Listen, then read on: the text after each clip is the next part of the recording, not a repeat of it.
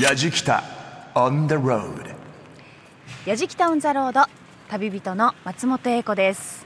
久々に旅人となりました松本英子でございます、えー私は今ですね世田谷区の三軒茶屋の駅前におります、えーこの三軒茶屋東京どこ行くツアーでも回ってましたね、ひもんさんが。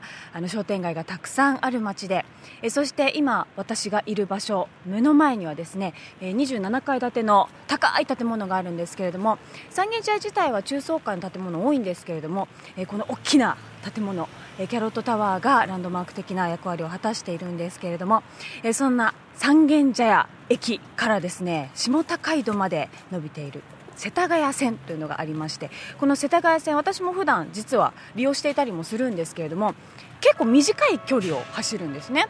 で一駅一駅降りるってことがあんまりないんですけれども今日はちょっと途中下車できるということでどんな街なのかそれぞれの街とても楽しみにしております。それでは行ってきたいと思います。今日も最後までお付き合いよろしくお願いします。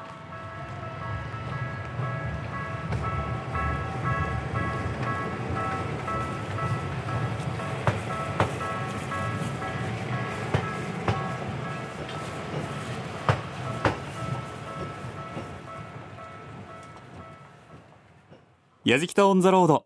耳で感じる旅番組。ご案内役の伊門宗行です。この番組は日本全国津々浦々そこに暮らす方々との出会いを通じてその土地の魅力やゆったりと流れる時間をお届けする旅番組です。松本英子さん三軒茶屋にいましたけれども。街の喧騒がそのにぎわい目に浮かぶように出てきましたけれども世田谷線と聞いてわかる方は相当の鉄道好きか東京通かもしれません。東急世田谷線は世田谷区の東部を縦断する地域密着の路線。三軒茶屋から下高井戸までのおよそ5キロ10駅を結んでいて全区間を乗車した場合でも所要時間は17分から18分ほどなんですね。都電荒川線とともに東京に残る数少ない路面電車でもあるんです。そんな世田谷線に乗って沿線をブラブラしようというのが今回の旅。旅人は普段スタジオナレーションを担当している我らが松本英子さんです。街中を走るカラフルな車両はとってもキュートで、まあ、東京にもこんなにのどかな沿線があるんだと思わせてくれるんですけれども、沿線には神社仏閣や史跡が多いんですね。歴史好き、特に幕末好きには興味深いエリアでもあるんです。さて今回はどんな旅になるんでしょう旅の様子は番組ホームページの動画や旅日記でも楽しむことができます。ぜひホームページをチェックしながら聞いてみてください。それでは東京ローカル世田谷線の旅スタートです。やじきた on the road えー三軒茶屋駅を出まして、えー世田谷線に乗って、えー西大志戸駅そしてその次の若林駅で、えー降りました、えーちょっとこれから松陰神社まで歩いていくということなんですけれども松陰神社も次の駅なんですけどね、まあ、ちょっと一駅分どのぐらいの距離があるかとかも含めてちょっと歩いて散策していきたいと思います。でも若林のあたりって結構あの美味しいパン屋さんとかてか世田谷線沿いは美味しいパン屋さんすごい多いみたいなんですよね、で結構パン屋さん巡りしている人もあのたくさんいらっしゃるみたいですけど。でもやっぱり住宅地の中をねこう走り抜けていく感じ、まあ、走り抜けるっていうスピードでもないんですけれども本当に世田谷線ってあの飛ばすみたいなバスに乗ってる感じですよね。あの車両も2両編成だしあのゆっくりゆっくり街並みを窓の外も眺めながら行ける感じで。この辺もお友達が結構住んでたりとかして歩きますけどこっちでいいのかな？こっち来ちゃったけど。ちょっと待って。これ怖いからなんかこっちこれちょっと怖い。一回ググっていいですか？これなんか逆行ってる気がする。おパン屋も一個も見えてこないしね。あこれねググった方がいいですね。英子ちゃん世田谷線よく利用するって言ってましたけれども早速迷ってましたね。でもしょうがないんです。住宅街の中まあこの世田谷線走っている分かなりこう路地も多くてそこにちょうどハマってしまったという感じなのかな。フォローするとやじきたオンザロード耳で感じる旅番組東京ローカル世田谷線の旅今宗行がお送りしています。東京世田谷区の東部を縦断する路面電車東急世田谷線沿線を旅する今回のやじきたまずは始発終着駅である三軒茶屋駅から世田谷線に乗り2つ目の若林駅で下車。松陰神社へと向かっているやじきた一行なんですが松陰神社といえば山口県の萩市にあるのでは？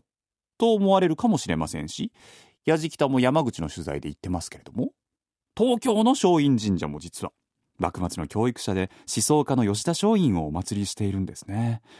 でもなぜ東京に松陰神社があるのか。松本さんにその由来を確認してもらいましょう。出ました。あもう松陰神社です。この間厄除けに来たばっかりです。翻訳なんでね今年。松陰神社の説明が書いてますよ。松陰先生は幕末の思想家教育者でえー私塾松下村塾を主催し明治維新を成し遂げた多くの若者を教育しました。えーしかし安政の大国に連座し江戸の伝馬町の獄中にて30歳の若さで軽視されましたと。若いですね30歳の若さで、えー。えそれでは松陰神社宮司の斉藤則照さんにお話を伺いますよろしくお願いいたしますろしくお願いします。えーよく私も松陰神社お参りに来るんですけれどあどうももありがとうございます。あのこの松陰神社の由来っていうのは？えっ、とまずまあ松陰先生は安政の大国であ江戸の方で処刑をされているんですけども、まあ一旦、えー千住にある恵光院というお寺さんに埋葬されるんですね。でまあそちらがまあ慶死者をまあ弔うお寺さんということで、えーまあお弟子さんたちにとっては自分たちの先生があのそちらのお寺さんに埋葬されているというのがまあ忍びないということで、えーまあ、改装をしたいっていう声が上がりました。でなかなかあの許しが下りなかったんですけどもあの亡くなられてから4年後にですね、えーようやく許しを得て、であのお墓を改装することになりました。はい。でその改装する場所というのを、えー今のこの松陰神社のある若林の地にしたんですけども、まあ、なんでかっていうと、まあ、松陰先生のふるさとのあ長州藩の抱え地でございました。江戸の初期からの抱え地でございまして、まあ、藩主の許可を得て、えーそちらの方に、えーまあ、幕末の時代に、えー松陰先生のお墓を移した。ですね。で、まあ、時代が進んで松陰先生のお弟子さんたちが明治維新というのを成し遂げて新しい、まあ、近代国家としての日本ができるんですが、まあ、明治15年になって国も多少ちょっと安定をしてきた時にそのお墓の横に、まあ、松陰先生の御霊を祀るために神社を建てようということになってお弟子さんたちの、まあ、尽力で、えーそのお墓のそばにですね、まあ、小さなお社を建てて、えー神社となったのがこちらの東京の松陰神社の、まあ、鎮座の由来ですね。なるほど、えーそしてこの松陰神社本当にたくさんの方が今特にあの大河でもはい。花もゆで取り上げられていたりもするのでええ。皆さんいらっしゃるんじゃないですか？そうですね。あの今年はやっぱり例年に比べて多いかと思います。はい。あのこちら、えー、松下村塾を再現した建物もあるということなんですけれども、はい、あのそちらをちょっとご案内いただけますでしょうか？はい、よわろしくお願い。いたします、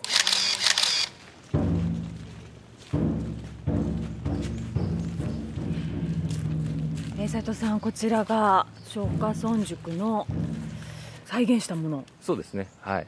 あの本物は山口県の萩にある松陰神社の境内に今でもあのきちんと保存をされているんですけども、はい。でこちらのお松下村塾はそれを模して建てたものでございます。うん。これ実際どのぐらいの広さですかね？えー、と手前が八畳間ですね、はいでその後熟成が増えて手狭になったので奥の10畳半を増築したっていうふうにあね。増築してるんですね、はい、ですのでこう家がこう2つ並んでつながっているような形になっているのはそのためだと思いますえーでもこのねサイズで結構狭いそうですね。中ではい、こんなたくさんの獅子たちが。そうですね、まあ、ええ研究者によって違うんですけども、はい。お弟子さんの数は大体90名前後っていうふうに言われています。ただまあ今の学校のようにその朝全員が集まってで夕方みんな帰っていくっていうような学校じゃないんで、うん。あの松陰先生はもうこちらで寝泊まりをしされてましたし、えまあ、昼夜問わず、まあ、お弟子さんたちがその要は時間の都合があったりする時に来て、まあ、議論をしたり勉強してうん帰っていくというようなあ塾でございますので、えどれぐらいの期間教えてらっしゃったえーですねあのーまあいつから正式に、まあ、松陰先生の主催した松下村塾かっていうのもそれもまた研究者によって分かれるんですけど、まあ、大体2年半ぐらいじゃないかなっていうふうに、はい、短いそうですね。あの短いと思います。その短い期間にやっぱり国を担う若者を育てたというのは、まあ、松陰先生のその教育の、まあ、素晴らしかったところだと思いますけど、うん。高杉晋作伊藤博文草加減随とダザラザラっとそうですね。はい。いらっしゃるわけですけれどもなんかねここでこの松陰神社でまた見られるっていうのはすごいなんかグッときますね。そうですか。ありがとうございます。それでは松陰先生のちょっとお墓の方へ、はい。えー行ってみてもよろしいでしょうか,、はいわかお願いします、えー吉田松陰先生の、えーお墓の前にやってきております。えーここはあのどなたでも入ることができるんですね。そうですね。はい。あの神社、まあ、昼間開門している間でしたらどなたでもお参りできます。はいいやなんか松陰先生って本当に短い生涯じゃないですか、はい。30歳？はい、あの数えで30なので万だと29歳ですね。29歳、はい、20代で亡くなってで実際本当に勉強以外のことは興味がなかったっていうお話も あると聞きますけどもね。いやーちょっと私もちょっとお墓の前であのお祈りさせていただければなと思いますけれども、えー、松陰神社の斉藤則照さんにお話を伺いました。今日はありがとうございました。どうもありがとうございました。安政の大国により1859年安政6年10月27日の朝斬首刑となった吉田松陰。その吉田松陰のお墓を建てるため長州藩の別邸に改めて埋葬したのがこの場所だった。だから世田谷の住宅街に吉田松陰松陰先生のお墓があるんですね。2年半松下村塾。その期間だけで維新の志に火をつけたっていうのは本当にすごい話だなと思いますけれどもね。今宗木がお送りしている東京ローカル世田谷線の旅。東京世田谷区の東部を縦断する路面電車。世田谷線沿線を旅しています。さて松陰神社を後にして松陰神社前駅へと向かう矢敷田一行駅までは松陰神社通り商店街を抜けていくん。ですがこれがブラブラするのにちょうどいい距離なん。ですね旅人の松本さん。気になるお店を見つけては寄り道を楽しん。だようですやじきた on the road 松陰神社、えー行ってきましたけれどもあの松陰神社前駅に向かって歩いているとこなん。ですがこの商店街もすごくいいんですよねお肉屋さん。があったり八百屋さん。があったりとか小さな商店街なんですけどね。なんか食べたい。買ってきます？食べられる系なのかな？食べてもいい。やった。あのコロッケあるんじゃないやばい。かあ商品コロッケ松ない。陰コロッケがない。あります？すぐにお召し上がりになりますか？はい。これ中身違うんですか？普通のコロッケと。自家製にすべてすべて自家製1個100円のところ80円です今日。うんこれ絶対美味しいよ。揚げたてだよ。いただきます。やばい衣が。カリカリだぜ。いただきます。ああああおいしい。あーホクホク。お母さん美味しいですじゃがいもじゃがいもっていうかコロッケ。で松陰本舗松下村塾学び館入場無料って書いてますよ。入館無料。お気軽にお入りください。ご自由に学んでいってくださいって書いてますよ。しかも中でコーヒーや焼き芋も楽しめます。あのここはい、松下村塾学び館、はい、松下村塾学び館ですね。松下村塾学び館。はい、そう。散々喋ったのに。すいません。はい、これ何ですか？あここはあの松陰先生とあと熟成について学べる無料の資料館ですね。入ってみちゃったりしても大丈夫ですか、なんか大丈夫です。やだちょっといきなりすいません本当に。とんでもないです。ありがとうございます。失礼します。はい。えここ本当になんかはい。資料館みたいになってますね。そうですね。ここ、えっと、ベンチャー大学っていう大学が運営しているんですけども、はい。あのそのベンチャー大学を運営しているのがあの歴史関係の書籍を作っている出版社なんですね。ええ。でずっと吉田松陰とかあの坂本龍馬高杉晋作の本を作っていたのでその資料を見ていただける自由に見ていただけるのとあとパネル展示をやっているのでなんか自由に見れます。あの非常にあのすみませんお名前を伺ってよろしいはいでしょうか、小林と申します。あ小林さん、はい。小林さんお若いですよね。いえとんでもないです。私もその日本ベンチャー大学の卒業生でそこが吉田松陰先生の松下村塾をモデルにした大学ではい。歴史とかも学んでたのでここもお手伝いさせていただいてます。え吉田先生をモモデルとした？そうです。あの松下村塾をモデルとしたということですか？そうですね。やっぱりあの松下村塾というのが身分もいろいろ違う方がはい。どんどん集まってきて、ええ。若い人が学んでって明治維新を起こすようなうん逸材を育てていったので私たちもそういう逸材を育てたいということでベンチャー大学もできたんですよね。ちょっとあのはい。いろいろパネルがねはい。並んでますけど写真もたくさん並んでますよね。そうですね。もういきなり気になったのが松陰、吉田松陰履歴書っていうはい。あの本当に普通の会社に出すような履歴書がはい。あるんですけど。そうですね。こちらはあの月刊松下村塾という2004年に1年間出していた本のええ。巻末に入っているやつで、えあの12巻分それで熟成の履歴書も中に入ってます。すごい本とかももちろんたくさん置いてありますけど。そうですね。でここでちょっとねあの勉強スペースっていうのもあって、そうですね。あの幕末コーヒーというのを出しているので何ですかそれ。気になるワードがありすぎて 何ですか幕末コーヒーっていうのは。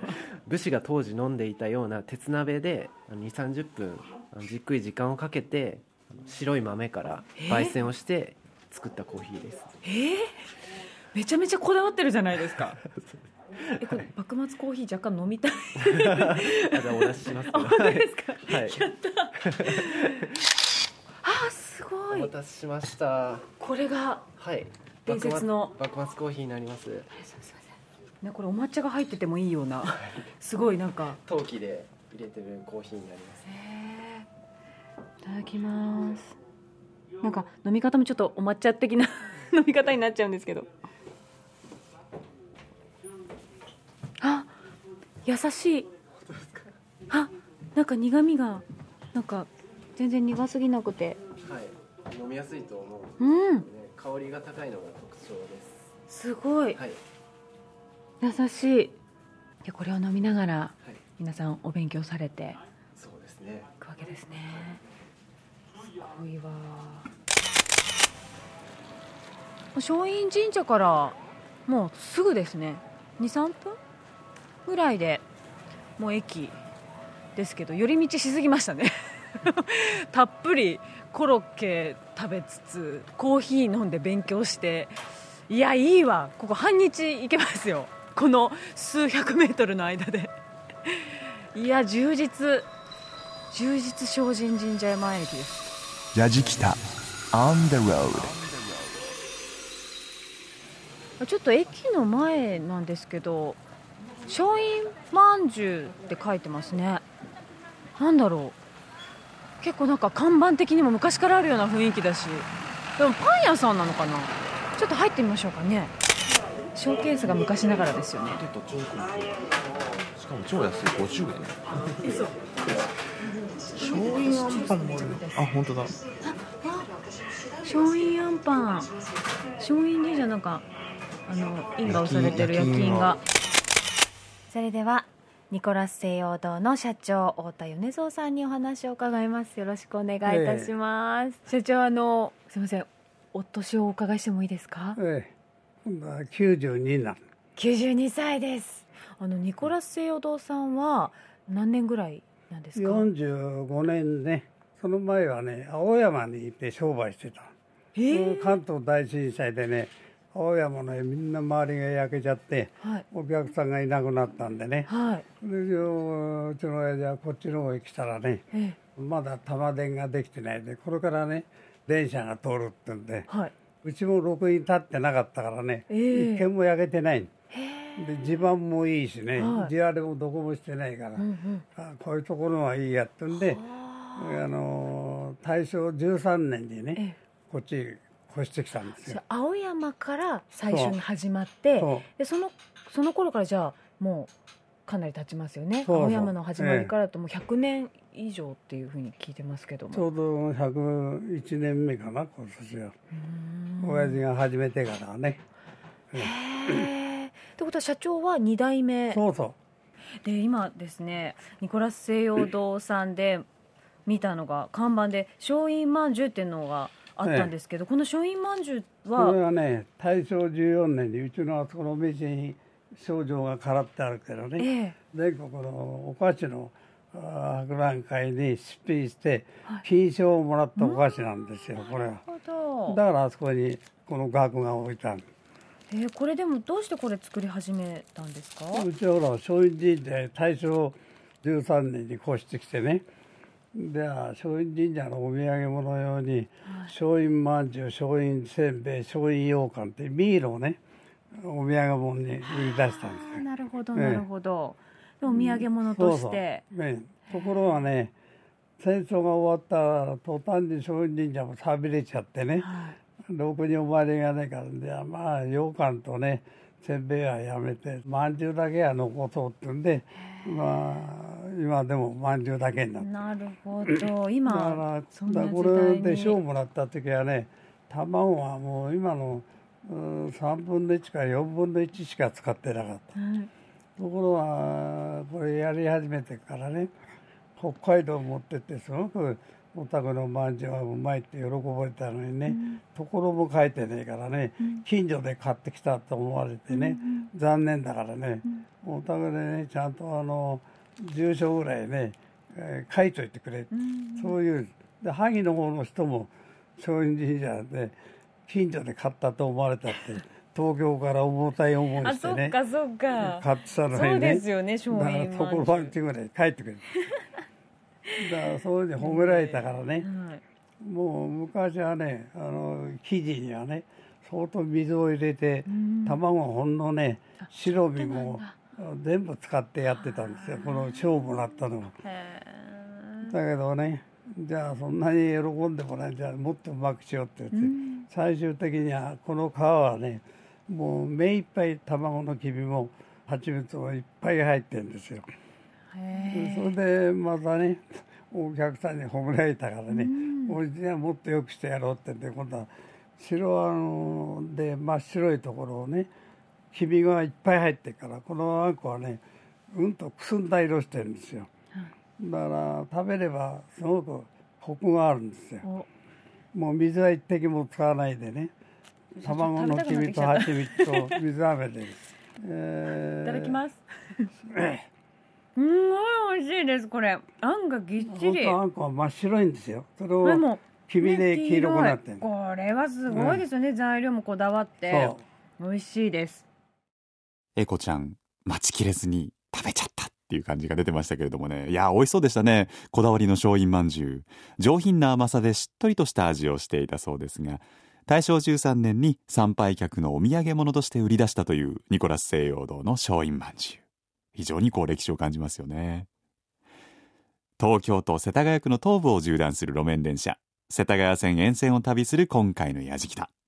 続いては再び世田谷線に乗り込み招き猫の発祥と言われるお寺へと向かいます。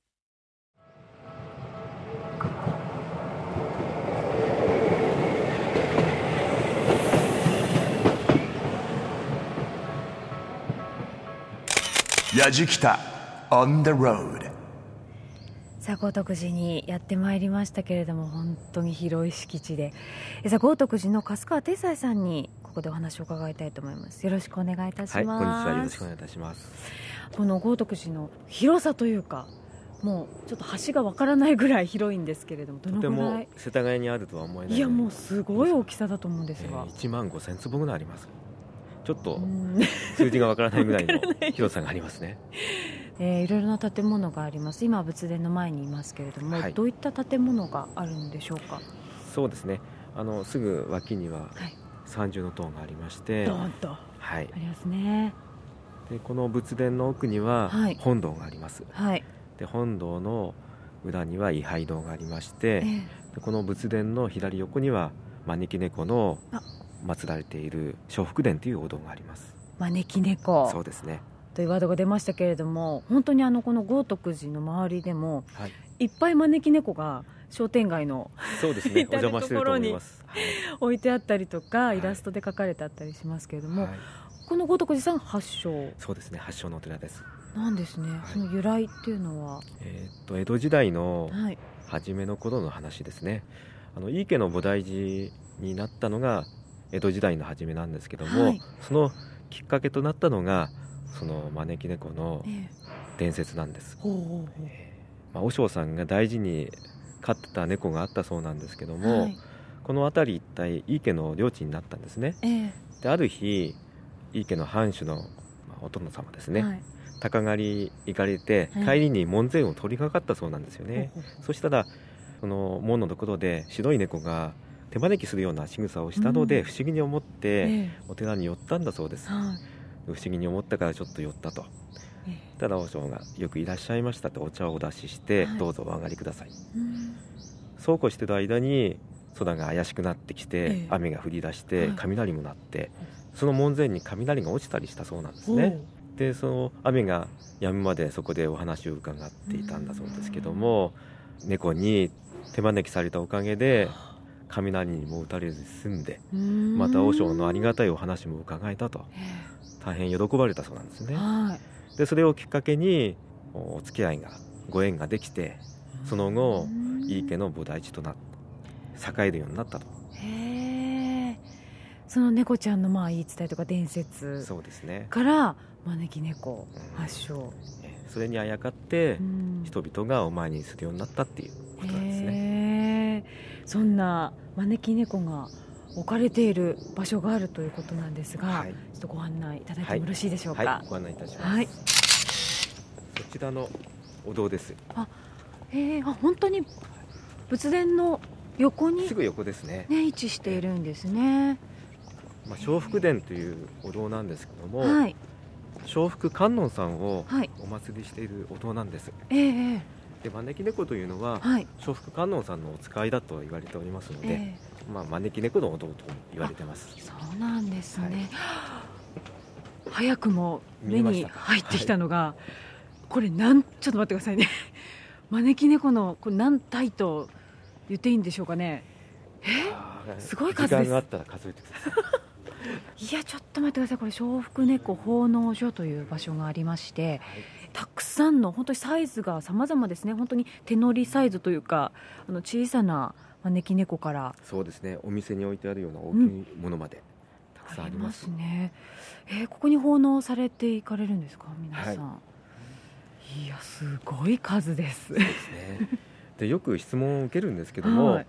求めてすぐ納めるんですかって言われるんですけども持って帰ってはい。お店とか自宅に持って帰って大事にしてくださいって、うーん。であちらはどうするんですかって言われるんですけども、例えば願い事が叶ったら納めたり、とだるまさんを毎年買い替える方とかそういう習慣がありますけどはい。あのように、えー納めていただいてもいいですし、ええ。またずっと大事にいただいても、えー守ってくださるのでそうされてもいいですよと、あどちらでもいいえー皆さんのお気持ちでね。していただければとお話しします。はあ確かにこうすぐ収めた方がいいのかなとかでもね持って帰りたい感じも、そうですね可愛いですから可ね愛らしい。自宅に置いていただいていいんじゃないですかね。うん、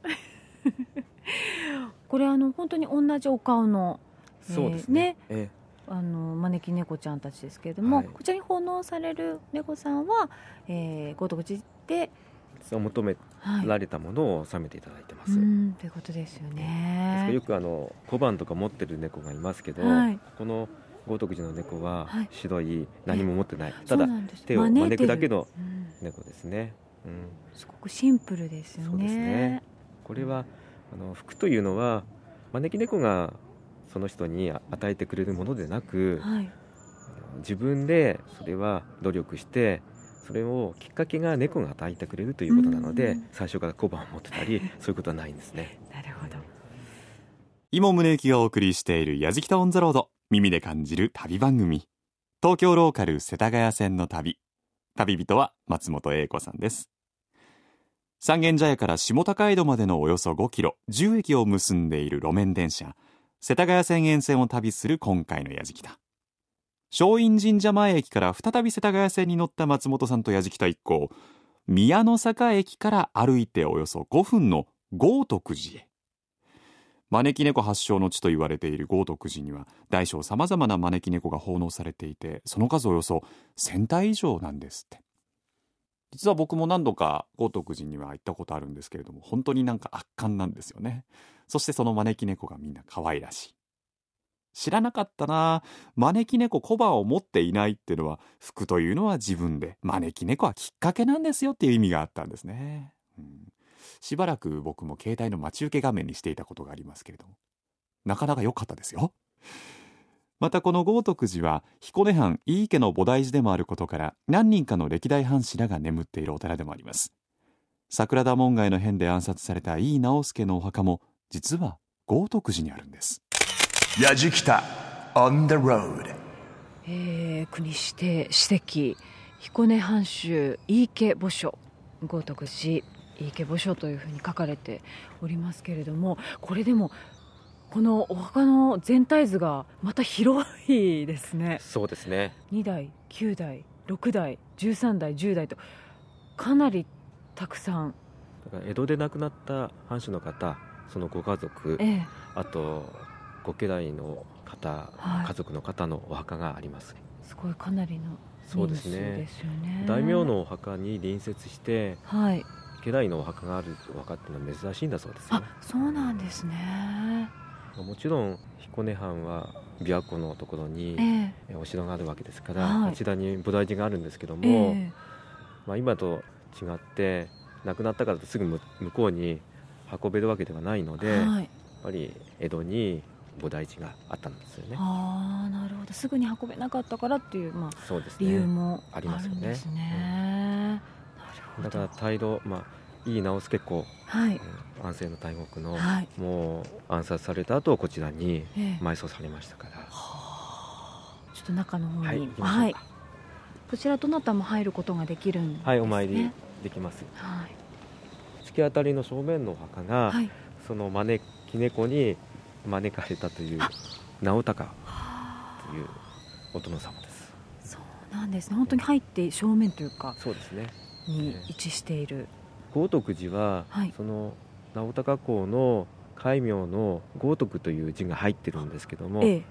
その名前を取って豪徳寺という名前にしたんだそうです。そこが由来なんですか？そうですね。その前は違うお寺の名前でしたので、へえ全くはい、違う。え高徳院というお寺だったそうです。うんそちらの左の一番奥がはい。直輔公のお墓です、はい、奥の本当に奥に位置しているんですね。ですね。いわゆる大老のお墓です。はい。やっぱりたくさんの方がいらっしゃって。るお参りいらっしゃってますよね、うーんで今松陰神社をお参りされてからはい。こちらにいらっしゃるそういうコースになってるみたいで、ええ。えーよく御朱印頼まれるんですけど、はい。大体その前のページに松陰神社の名前があって その後こちら書いてくださいって言われますから。もう巡っていらっしゃるね。いうことなんです、ね、私は特にお参り多いですね。やっぱり吉田松陰さんのお墓がね世田谷にもあって。そうですね。不思議なことにすぐ隣同士ですもんね。これは本当にね皆さん不思議なご縁というか、こんなに近くに位置してるんですよね。そうですねただ領地が隣同士だったっていうことですからね。あやじきた。On the road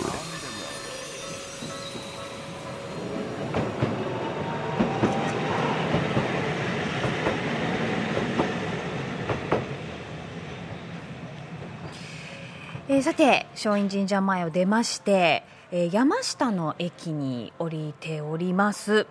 えっ、とこの世田谷線10駅ありますけど8駅目ですね三茶からすると。もうすぐ下高井戸っていうところですけど山下の駅はですねすぐ近くに小田急線の豪徳寺の駅があるんで大体乗り換えで使われる方も多かったりするんですけどもね。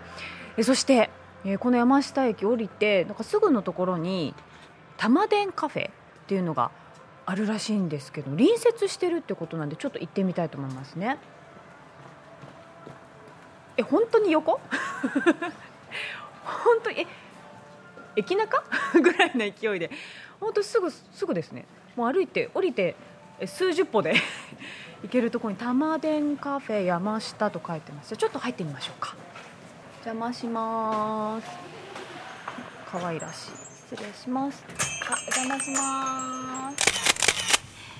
それでは玉電カフェ山下の柴田真希さんにお話を伺います。よろしくお願いいたしよろしくおます願いします。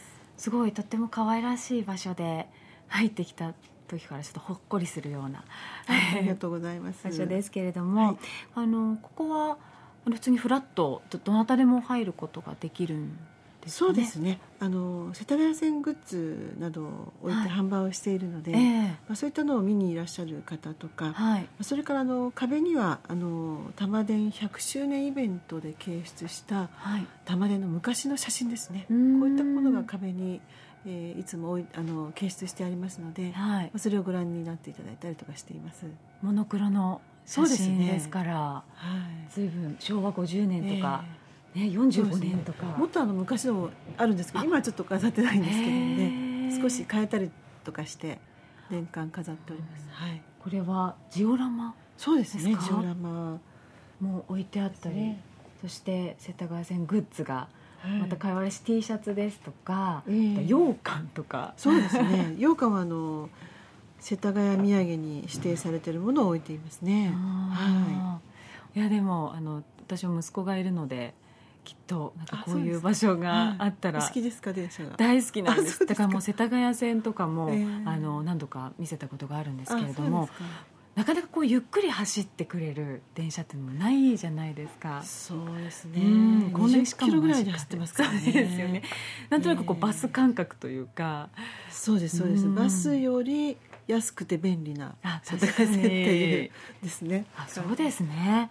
この山下の街の良さってどういったところがありますか、あ山下はですはい。ね、えーとまあ、ここをご覧いただくとええ。分かりますけど、あの道が割と細いうん道が多くて、ね。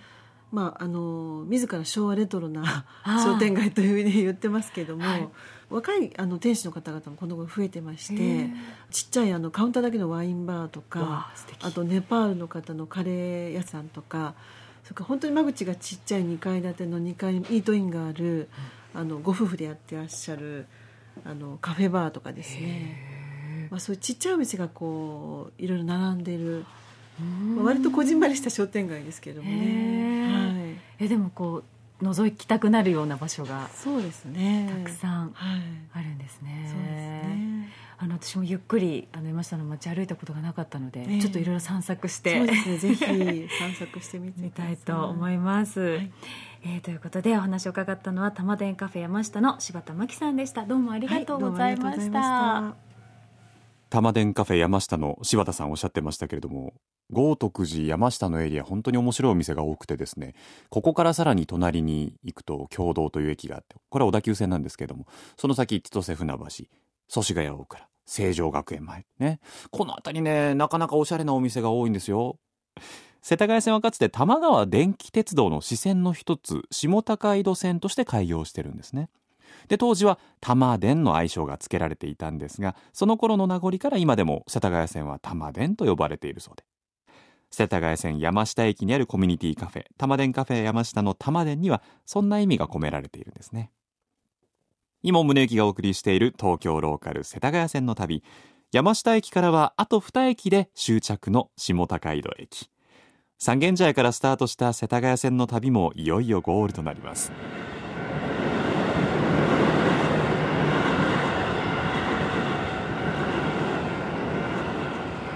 田谷線の旅三軒茶屋から出発して下高井戸の終点にやってきました。いやいろんな駅を回ってきましたけれども本当にどこの駅で降りてもですねいろんなお店が個人でやっていらっしゃるねお店もたくさんありましたしなんか入ってみたくなるような、えそんな場所もたくさんあったりそして何しろ神社仏閣がこんなに多いんだっていうの。